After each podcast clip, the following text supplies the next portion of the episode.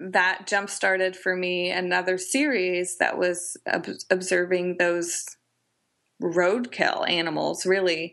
Um, and so it got me thinking about death and the ferocity of an animal, but also the sort of tenderness of its texture. So there's that duality. And so one thing led to another where I was thinking suddenly about mortality, but also danger.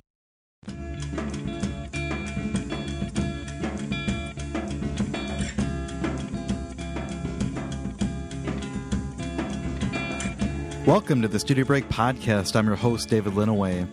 For episode 145, we have Bethany Carlson from Peoria, Illinois, joining us. Once again, Bethany is a 2014 Studio Break competition winner. Her work was selected by none other than Richard Holland, the former director of Bad at Sports and co founder of Bad at Sports. So we're very excited to have Bethany on. We are going to talk about her exhibition that's closing at the Peoria Art Guild. Again, her solo exhibition is titled Fathom and features a variety of different drawing based works, and we're going to talk all about that in the podcast, so stay tuned for that. If you're new to Studio Break, we want to let you know Studio Break is a podcast and blog site. We feature a variety of different artists they come on here and I interview them all about their process, their studio practice, and we share these interviews on Studio Break. Once again, there is a big archive you can go through on the left sidebar to scroll month by month. You can go to the iTunes store, subscribe to the podcast, and listen there which is another great way. Or you can also listen right there in the default player. So please check out some of the episodes that we've had. We've had a lot. If you're all over social media, please be sure to check out our Facebook page. You can follow our Tumblr account, that's studio break.tumblr. And please tweet us and say hello at Studio Break on Twitter. And that's all of that stuff out of the way. So let's get to this interview with Bethany. Stay tuned.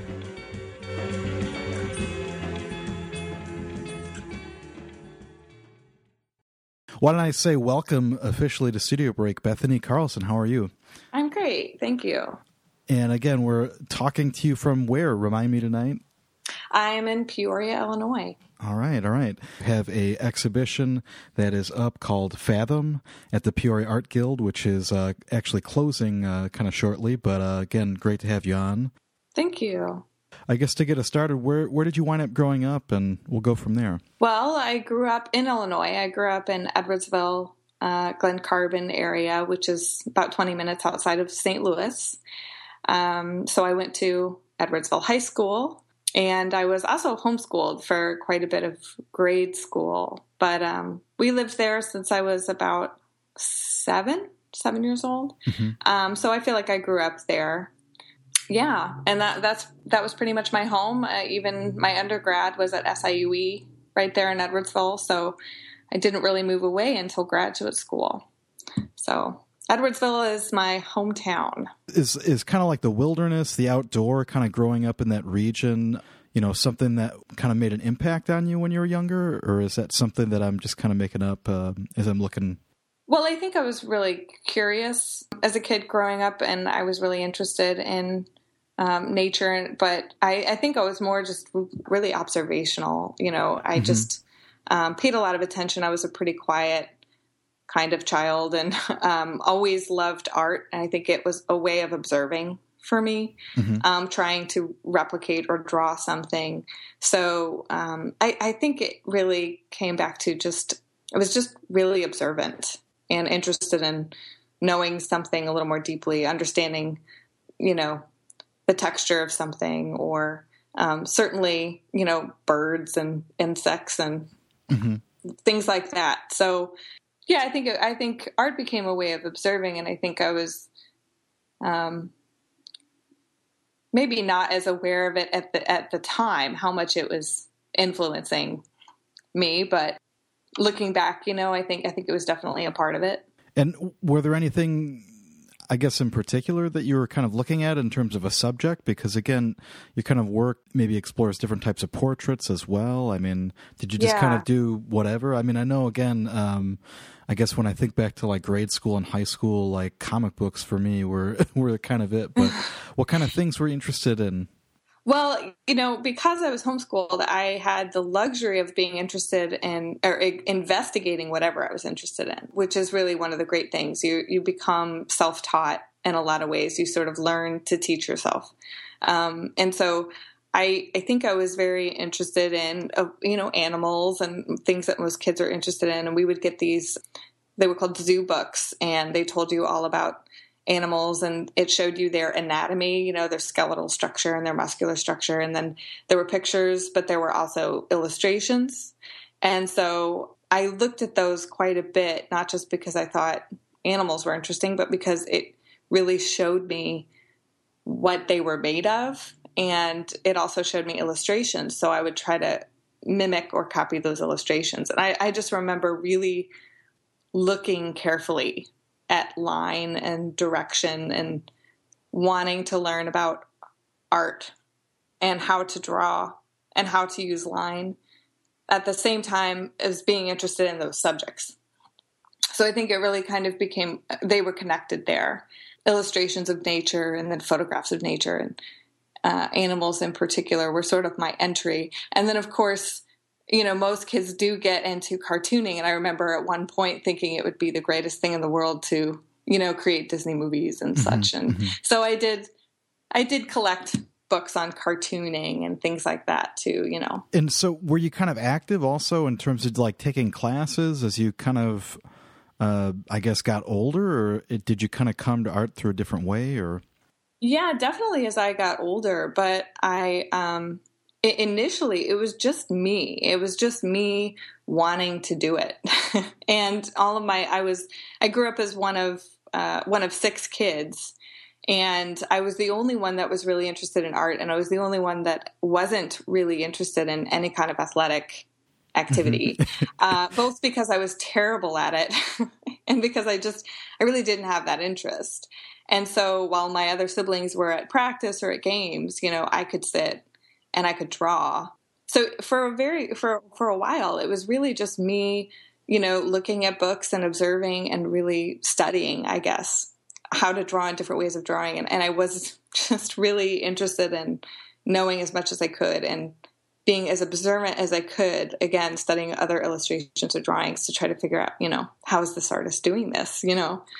And then eventually I, I, know my mom did try to put me in art classes and i really hated it because i was pretty i think i was pretty i was very comfortable being you know alone. I had some friends but i really liked doing things on my own. But um, eventually i came to appreciate those those classes you know being with other other kids who were interested in what i was interested in. And so by the time i got into high school and i was in public school at that point um, taking those art classes was really important. The case of being homeschooled and then kind of being in, I guess, in an environment then where you've got, you know, other kids and other students that are interested in art, was that something that was kind of, I don't know, just interesting? Like, because you kind of had said that you were kind of on your own quite a bit?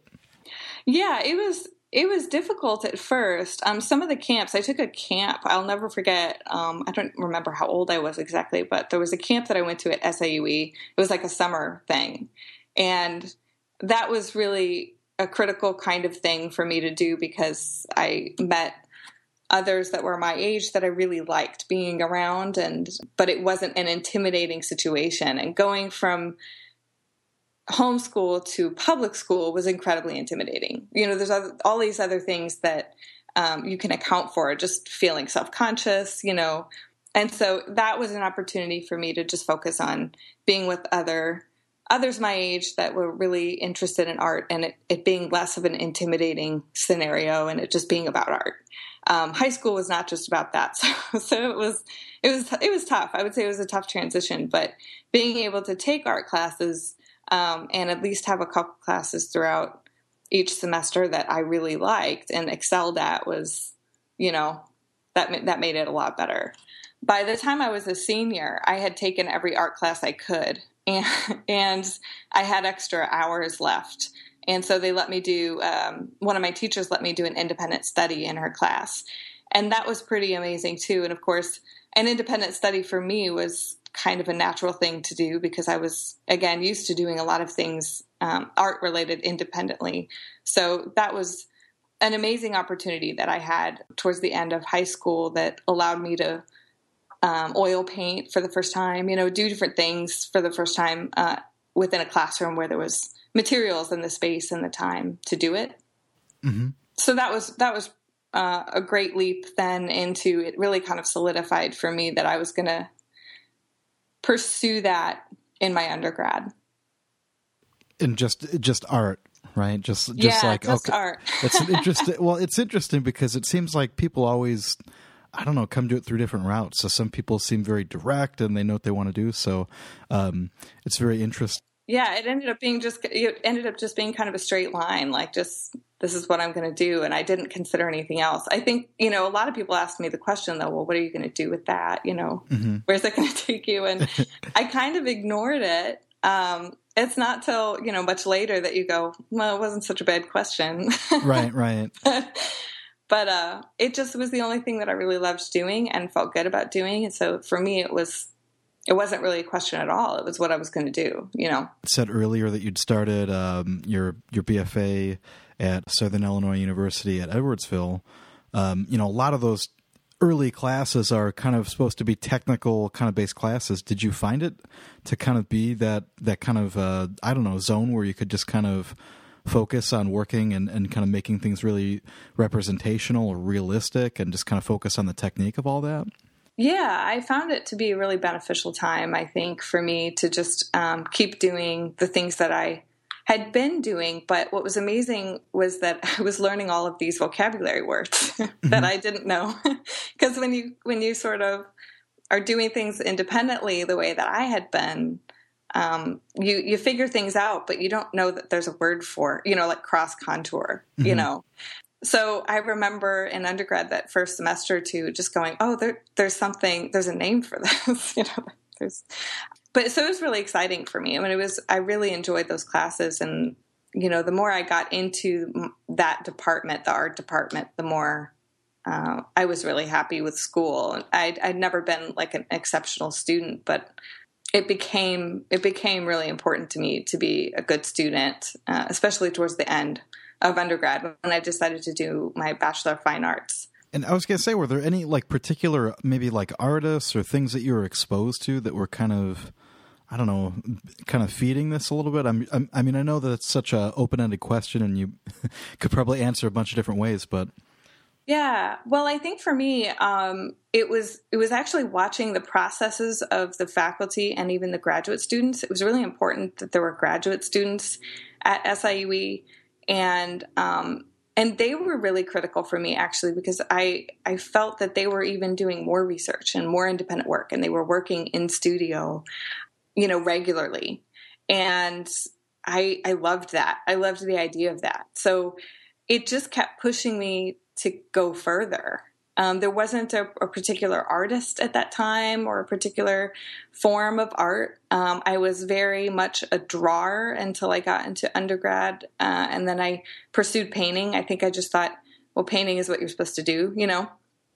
But I loved painting. So at that time, there was there wasn't really a particular again artist or you know series of works or anything that that motivated me, but watching the graduate students and and seeing how dedicated they were that really pushed me. I wanted to be doing work at that level. I think that makes complete sense you know especially it sounds like too like if you're in a in a place where you're kind of like learning all of the I don't know the technique and and you kind of got all of that side of it down to kind of start putting it together in, in terms mm-hmm. of you know researching different things and, and kind of looking at that. Was that kind of what graduate school was then for you? Yeah so it became just an opportunity to to do more research and to get more conceptual and to you know do some other works and try some new things. Um, I had been advised by one of my mentors uh, while getting my BFA at Southern Illinois at Edwardsville to take some years off. So I took two years off from undergrad to graduate school so that I would have some time in between. And I just made paintings. I, uh, I turned a bedroom in my parents' house into a studio, mm-hmm. which I realize how lucky I am that they let that happen. Sure. And uh, I just made paintings and I worked. You know, I got a job and I, I worked and I exhibited around Edwardsville, um, St. Louis area. And I just you know, saw how that looked. And um, and it was really fun. It was really exciting. I did a little bit of teaching, and I really enjoyed teaching a little bit more than I thought I would. Um, but eventually, you know, after that two years, I got a little restless, and I thought, "That's it. I got to go. I got to get to graduate school. If it's going to happen, it's going to happen now. So I, I, applied a little bit late to uh, some schools in the Southwest, um, and primarily the one school that I was really interested in. That was where I ended up, which was New Mexico State University in uh, Las Cruces. Yeah, talk about like a nice change of uh, scenery, right? Yeah. yeah, I you know I, I'm a little overwhelmed at decision making, and uh, the thought of trying to figure out where I wanted to go to school was really tough. So I decided to pick a region of the country I wanted to to go to, and I'd never been um, to anywhere out there, uh, New Mexico or or uh, Arizona or anything. So, but I but I just really wanted to go to a part of the country um, that would be different, you know, than where I grew up, and it seemed exciting. I liked the idea of the heat. mm-hmm. Yeah, so I, I, applied to New Mexico State, and I was just so excited they accepted me. I think within two weeks of getting accepted, because again, I was sort of a late applicant. I was moving out there. I had no idea where I'd live. I didn't know anybody. I just um, took off. That's a great, great place to find yourself in. Yeah, I think it was critical that I was away from family. I, you know, I I am very a very family oriented person, and they were always very supportive.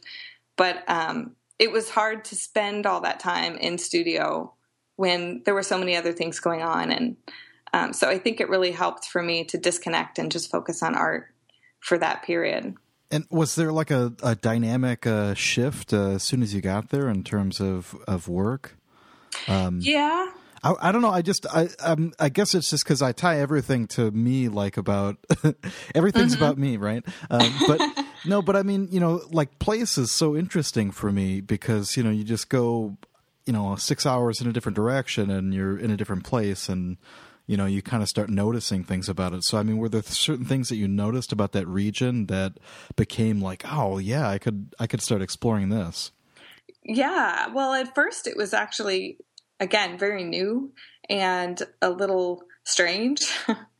and I, I initially remember distinctly just trying to make work that seemed like a continuum of the things I'd been making, you know, and finding out very quickly that wasn't going to work.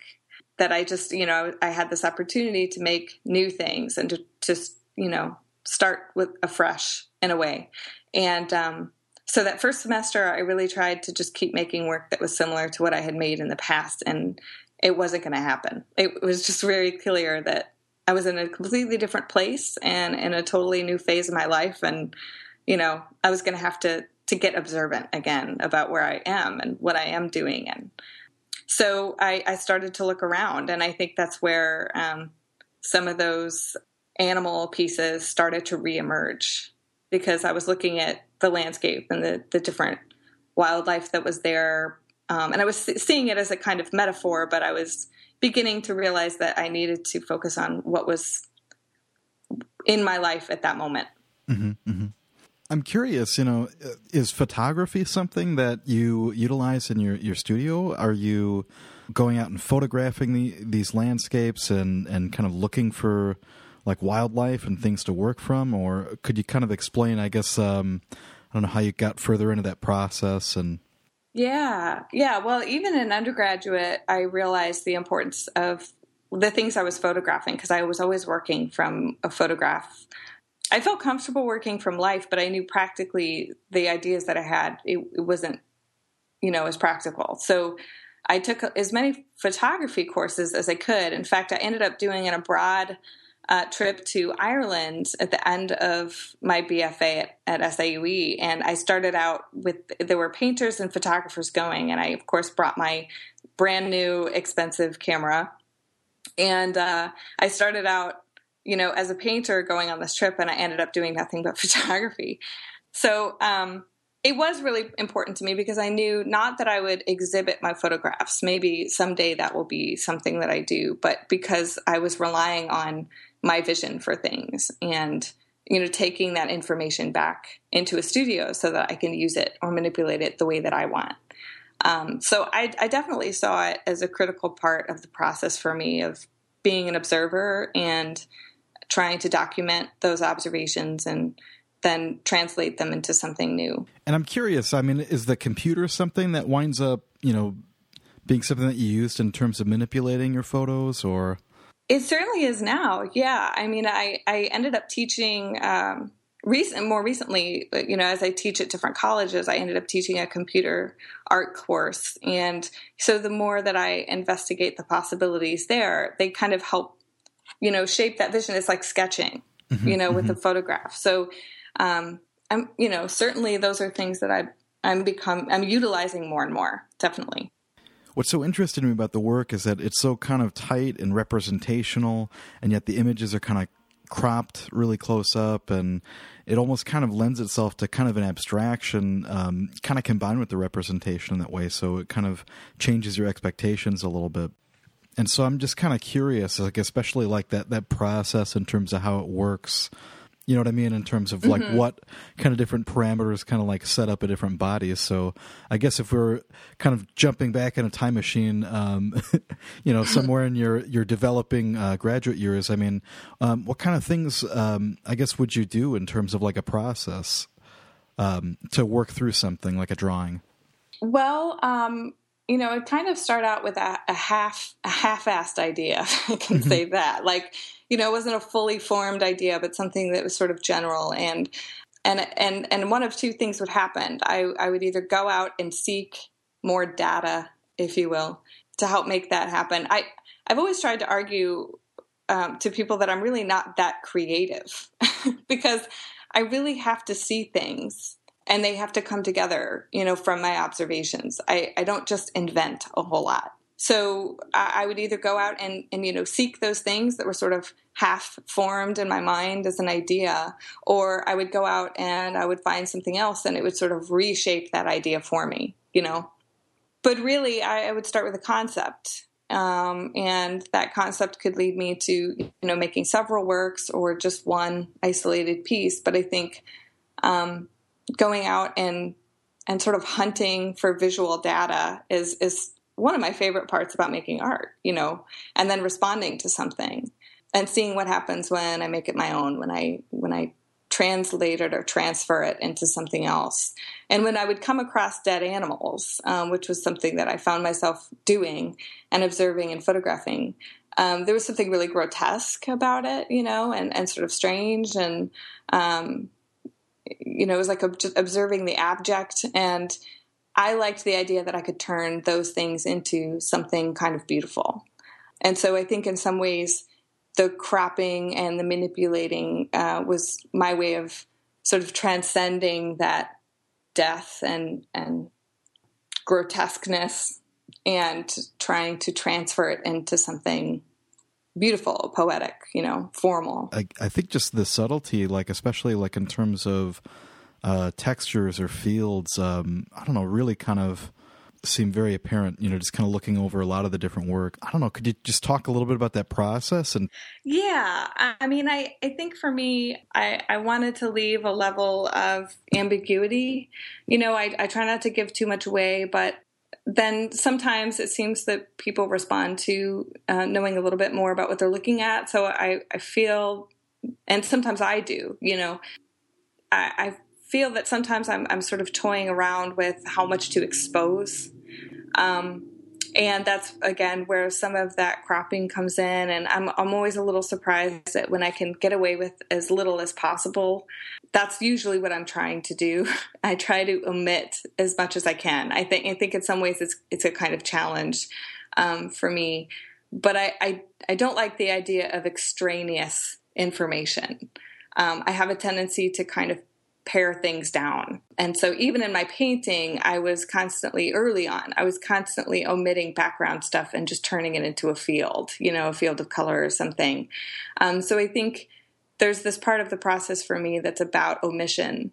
And even in my drawings and in the charcoal pieces, they really are about reduction uh, in, in, process as well. The, the charcoal pieces are a field of charcoal completely covering the panel, and then I create an image by erasing or taking away charcoal. So I think in many in many ways, uh, I feel very comfortable with a process that is a reductive process and that allows me to to just continue to omit and eliminate both in the process of making, but also in deciding what image will be presented in the end. I am curious then too. Are are any of the uh, the works that you wind up making? Do you wind up cropping them down kind of afterwards? Are, are you kind of giving yourself room, or are they very much like composed, like how they're going to relate to, you know, the format of whatever it is that you're working on? Uh, by the time I I start working on a panel, it's very controlled. Um, I've decided exactly what will be there. Uh, that doesn't mean that my idea wins out. You know, sometimes mm-hmm. in the end, I look at it and I just go, "Well, nope." that's not it. Well, usually what I can do is is I can sand it back down and I can start completely over. Um, but I use Dremel tools and I use sandpaper. So sometimes those marks that I've made are really on that surface. Mm-hmm, mm-hmm. Um, and so there's some there's a challenge there of how to work with the marks that are already there. And so sometimes it's it's a process that's actually um, out of my control where I'm just kind of feeling where this thing's going to go. But usually it's it's a pretty controlled thing where I'm I'm working with an image and I'm working with several ideas and I finally decide, okay, this is what I'm what I'm going to make. Um, and I've I've gotten to the point where I I can sort of see an image and I can I know if I can make it look the way it is in my head you know? Are you, are you like gritting things out? How how i don't know how much it's hard to know just based off of looking at something you know like what type of process you know maybe one employs so it's hard to kind of know how you know how rigid i guess maybe you are because i you know as someone that maybe doesn't feel as confident with charcoal you know you're looking at these and going gosh you know it's just so, very subtle um, but i mean uh, is it like super technical or is there kind of like a level of I don't know, responsiveness and kind of, you know, reacting to the type of different textures or lines or marks or whatever that you're putting down? When it, when it comes to the composition, it's pretty technical. I think I'm pretty rigid about, again, what, what I'm going to present and, and where and how. Um, but but when it comes to responding to the surface textures of, say, the animal fur, there are times when I take liberties with it um, and I, I, change little parts, um, or I exaggerate little tufts or areas. Um, and I think, again, that's something that I think about in the planning, but it's something that I'm able to do also now that I'm, I've become sort of little by little, you know, every time I make a work, it feels like I know a little bit more about this process, you know? Mm-hmm. And so I feel comfortable taking liberties with, with exaggerating a certain area or making areas larger, you know, smaller or just um, emphasizing certain parts over others and creating variation within the textures, which is also important to me. And I guess in terms of the format too, I'm just kind of curious. Then, so are these all works on paper that are that are mounted to panels, or are they f- kind of framed separately, or does it kind of vary from series to series? They're actually all panels, um, just panels. They're um, gessoed panels. Um, some of them use more more of your acrylic type gesso, and then others are the traditional form of gesso. Mm-hmm. Both which provide different effects. So, uh, one of the things that I'm really interested in are those different effects because, of course, the surface quality of the panel itself is really critical to the surface quality of the piece. So, um, those are things that I'm I'm really observing and sort of working with, but always um, I mean, I, I rarely, I don't think there's anything from this exhibition or on my site that's a, a charcoal work on paper. Not that I've never made one, but um, so they're they're all panel uh, with gesso, and then I um, over layering powdered charcoal on the surface. I eventually get this very almost velvety kind of dark black surface. I mean, just completely black surface, and then uh, I'm able to just erase out my image and that light or white from the gesso is what creates the lights and the darks so it's like a very very rich kind of tonal image when when it's finished just because there's so much of that powdered charcoal kind of caked on and, and worked right, over.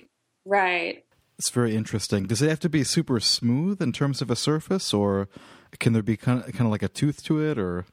Yeah, well, you know, that's sort of the the interesting area because the more tooth it has, you know, the easier it is to manipulate. There's different tools that I can use, but that tooth will sometimes counter the texture I'm creating. So that's the thing that I battle with. Where if I use the traditional gesso, it will be a completely smooth surface, but there won't be as much tooth. So I need to use fixatives to adhere that charcoal, and then I have to work against the fixatives and get them back up. So it's it's um, a compromise there that I'm I'm sort of trying to find um, just the right process for me where I have the right amount of tooth, but also it's not going to hinder the textures that I'm creating. And I guess just to kind of give like an idea, like too, in terms of time, how how long um, do you typically work on on one of these? Is it kind of relative to like scale?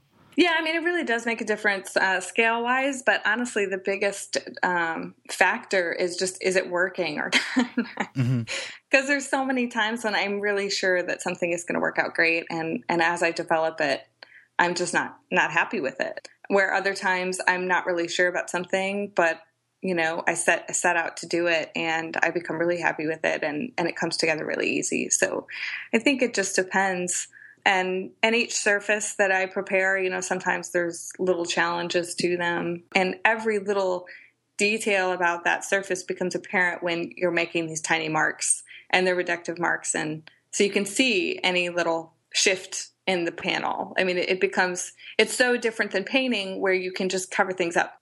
Um, where with this, you know, every little every little dent or you know brush mark or something on a panel is is something that I'm going to end up seeing and dealing with.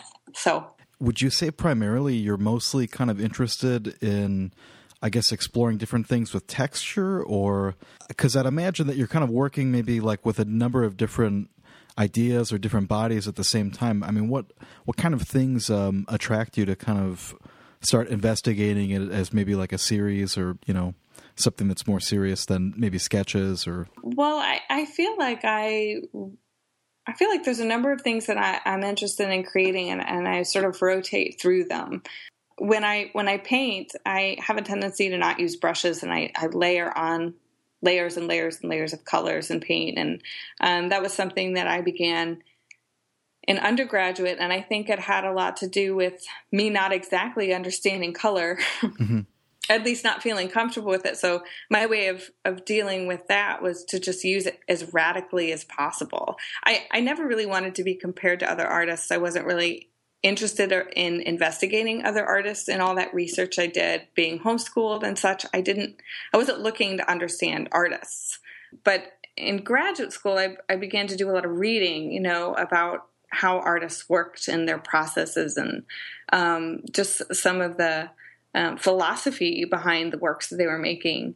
And that was really influential to me, um, reading about artists like uh, uh, Doris Salcedo, who is one of my favorite artists, and just the way that the, the content of her work really connects with the sculptures that she creates. Um, and uh, Vija Celmins, you know, just the the cool and quiet and pristine works that she makes. There's just such a sophistication and beauty and poetry to to her images, and they have so much power, you know, as images. Um, and so there were there were certain artists that, as I began to discover them, uh, really helped me to find, I think, my place in terms of being an image maker and and and an artist, uh, both in process and just conceptually thinking about what I'm doing and and why I'm doing it. And so, did it kind of become a, a balance between the ideas and then the processes that you would use? Where I didn't feel as knowledgeable, um, I would sort of set up processes for myself that sort of circumvented that, you know, so that I didn't mm-hmm. have to, I didn't have to worry about it, and it it sort of freed me up. I didn't have any inhibitions about what I was doing. I could just work and so with painting, you know, I, I, wasn't sure that I really understood color. Gradually, I became better at mixing color and understanding it. But um, initially, it was it was just really fun for me to use it as as radically as possible, and to layer and layer and layer. And then I would kind of chip away at those layers and reveal paint underneath. And there were always images that would emerge. Uh, so there was always a level of representation to it but the colors would become sort of spontaneous and in some ways out of, out of my control. So the thing that I realize is a part of my work now that was a part of my work then was that idea of the reductive part, um, taking away and letting it be about an additive process, but also a reductive process. And also um, that texture, you know, that surface quality. And so I, I, think there are things that carry over. I think it's fair to say that I'm I am interested in a surface quality and and textures, and I, I have a tendency when I paint to kind of cycle back through that, you know. So there are a series of works that seem really distinctively different, I think, in some ways. But for me, there's a connection, and I'll work in one vein for quite a while. I'll put together an exhibition like the one at um, the Peoria Art Guild recently, which is mostly charcoal. Uh, there's one painting there, and it's really kind of uh, conceptually about something that is very um, real, and I think my life currently. Um, and then I'll, I'll kind of rotate around and you know maybe do another series you know of, of, something a little different. And i think it's it's important for me to work that way because i i don't get bored and i i feel always challenged. And i think it allows me to think about some of the conceptual ideas that i have and really ask myself what's the best way to execute this? You know and it allows me to put something on a back burner and decide you know this is something for later but it's going to happen you know and not feel like I have to do everything right now. But I mean, are are there particular takeaways, like conceptual takeaways, that you want people to have when when they're going to see some of your work in terms of, I guess, the way they relate to it, or? Well, uh, there was one particular body of work. It was really kind of a small one, but it was significant for me. That was based off a song, and it was just this one song that I heard in graduate school, and it really kind of hit home and. Uh, that little series of works was just um, for me about uh, myself, but I think that, uh, and and things that I was thinking about, but.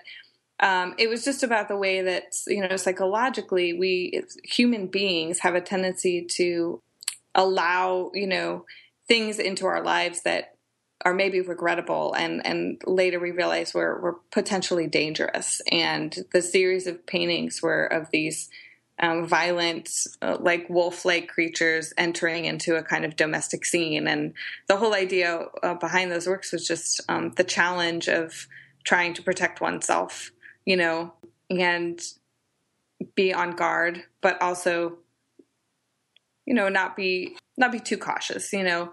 But I think it was just uh, with this one song that kind of like articulated that idea and I kept seeing these visuals for it and so I made them and that jump started for me another series that was ob- observing those roadkill animals, really. Um, and so it got me thinking about death and the ferocity of an animal, but also the sort of tenderness of its texture. So there's that duality. And so one thing led to another where I was thinking suddenly about mortality, but also danger, you know, and and and so that that was the connection there. Um, and now currently, uh, my my husband is a funeral director. We um, have both experienced loss in our life. I think that has been profound um, in terms of our understanding of of death and just our life experience. And so we talk a lot about uh, death and and mortality. And so I think that has become a center, a kind of subject of many of the works that I've made certainly this most recent exhibition, Fathom. So, um, definitely, I think there's some universals that I try to adhere to in terms of, you know, having a direction and thinking about, well, what do I want people to take away? Because there's all these things that I know about the work. But like I said, it's really important for me to have the liberty to omit and to eliminate things and to pare down. So if I do that, what am I omitting that the viewer doesn't get to see, and what do I want them to see? You know. Mm-hmm. And so for me, it's usually something really simple. Um, you know, something uh, about the the nature of um, of death or of loss, or something about um, psychologically this you know desire to be around something that might be dangerous or to let something that might be dangerous in. Um, but you know how how does one navigate that that desire you know well it, it's interesting to me especially just because i'm thinking about like the scale of these and again in terms of the way that they're cropped i mean they're so unlike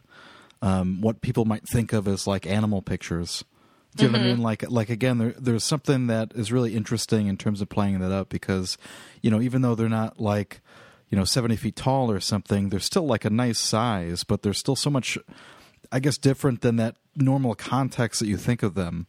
Um, and I kind of think of yeah. like this nice, rich, kind of like tone surface. I mean, I think a lot of the things that you're talking about, you know, seem like they're like they translate. I don't know. I, I think that makes an awful lot of sense in terms of some of the things that you're talking about. Well, thanks. I mean, I certainly hope so. You know, it's it's something that I consider, and I, I certainly I talk about them as being. I've said several times, you know, these animal-like pieces, but I was never my desire for them to just seem like animal pieces, and I think that's um, one of the challenges that I've had is is that I certainly don't want them to just appear that way or for it to just stop there. I want them to elicit quite a bit more than that. And so um, I, I, see that as one of the challenges. And one of the joys of making these works is trying to meet that challenge and have them communicate the way that the images and the experience communicates to me, you know, being in front of one of these you know, dead animals or whatever it might be. And so, with an exhibition, uh, you know, kind of wrapping up like this, I mean, is it something where you're already kind of keeping your eyes peeled for for stuff that you're going to be jumping into, like maybe complete departures, or wh- where are you at? I guess now that you've uh, kind of got this wrapping up. I'm already thinking about you know what the next body of work will look at, look like. Um, that's always fun for me too. Is just to to kind of come off of you know making this this exhibition and i was very driven with this one um, as far as what i wanted it to look like and the the kind of connection these pieces would have and and so um, i'm really excited about about making you know more work and uh, I there's a possibility of a show. I'm not really sure if I should. I don't know how in the works this show is, but um, the McLean County Art Center in in Bloomington. There's a show I think that might happen in September and October. I've been invited to be a part of it, and it's uh, about um, death, loss, and rebirth. And so I'm really excited to have been invited to participate in that, especially since it's really kind of right up my alley at the at the moment. You know, that's that's um, definitely something that I, I feel like would be good. And I, yeah, I'm working on just what what will be next. You know, an, another exhibition, and, and I'm really um, not exactly sure. You know what that will be, but you know, there's all those things that I put on hold. You know, that now I can go back to and go, okay, well, so what can I work on now? What can I jump into? And so that's always really fun, and it's it's great to have put all that studio time into an exhibition too because you want to keep that up you know and maintain that that level of commitment and discipline into to the studio time and so um, that's really going to be the thing that I'm going to work work at is just maintaining that level of of studio dedication. You know. Yeah, I, I, I just think it's interesting, just because like you know when when we first started talking, that whole idea of you know representation and kind of like I don't know. It just makes me think about like almost like a meditative practice, you know, on, on, life, and it just makes me think also that there's a lot of possibilities in terms of the way, you know, you're always going to be kind of changing, you know, in terms of the way that you relate to things like like death, like you're talking about, or you know, maybe kind of noticing it in different ways, or I don't know. It yeah. just it kind of makes it very interesting, and also kind of makes me think about how I don't know different. um that experience is maybe to then to I don't know, just a world that's kind of consumed with, um, I guess, a, a, digital snooping. I don't know, you know. Um, it, well, it's yeah. just an interesting idea, you know. Like it's. It... Yeah, well, I I really I really believe in in many ways in in the power that an image can have. I think in some ways, um, you know, representational art can be a tricky area because you know there's not a whole lot of new things out there, you know, to look at. So as an artist, you know, um, it could be difficult to to navigate through countless images on, on the internet, you know, and feel like you're creating anything new as far as an experience, like a visual experience. Um, but but for me, I, I really feel like there's a power in presenting not just an image but an object to the viewer, and and that that's part of the challenge. And and so I, you know, I, I like working and navigating through that area and, and seeing if, if there's still something there, if an image can still surprise me, you know? Um, and sometimes it does and sometimes it doesn't. Yeah, it sounds like a true statement to me. Uh, um, I think that, you know, again, artists really just kind of piece together different things that wind up working for them and, you know, kind of turn it into something in the studio. It's been important to me, you know, to, um, to think about how other artists work and processes and and to come to my own mode of working and my own form of processes. I find myself teaching that a lot to my students that you know they're they're the ones that are going to determine what their studio time and what their creative efforts look like. You know, there's a lot of different ways to do it and and they have to figure out, you know, what makes sense for them you know.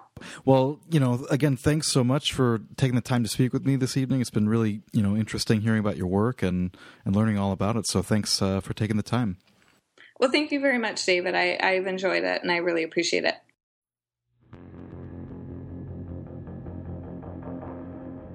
Thanks once again to Bethany for joining us. Her solo exhibition closes this week at the Peoria Art Guild. It's called Fathom, so check it out if you can. You can always visit her website as well, so please check that out. That's Bethany J. Carlson, and there's plenty of work on there for you to digest, so go ahead and visit the site and check it out. Once again, new listeners, we want to let you know Studio Break is a podcast and blog site. We have a bunch of different interviews, so if you've missed them, please take the time to check them out. Again, you can visit all of the archives by going through the left sidebar, scrolling month by month, and checking out the podcasts that you've missed. Remember, you can also find our archived episodes in iTunes, so please go there and subscribe. Once again, if you would be so kind as to leave us some feedback, it's uh, generally greatly appreciated. Uh, it helps others from around the country find this podcast, so you might give someone uh, something to listen to while they're in the studio or on their way to work. Who knows? You can also follow us in a number of different social media formats, so please like and follow our Facebook page. You can follow our Tumblr account at studio break.tumblr, and you can also send us tweets at Twitter, also a great place to uh, share your work with Studio Break, so please go ahead and do that. I do want to take a second to thank Skylar Mail and tell you to go check out his website. Skylar provides the music to Studio Break and is a visual artist as well, so go check it out, skylarmail.com. If you want, you can find out a little bit more about my work at davidlinneweh.com and maybe get a little bit of a different perspective about who's asking the questions, so please check it out at davidlinneweh.com. And that's all of our show this week, so thanks once again for listening. We hope that you enjoyed it. We'll talk to you real soon.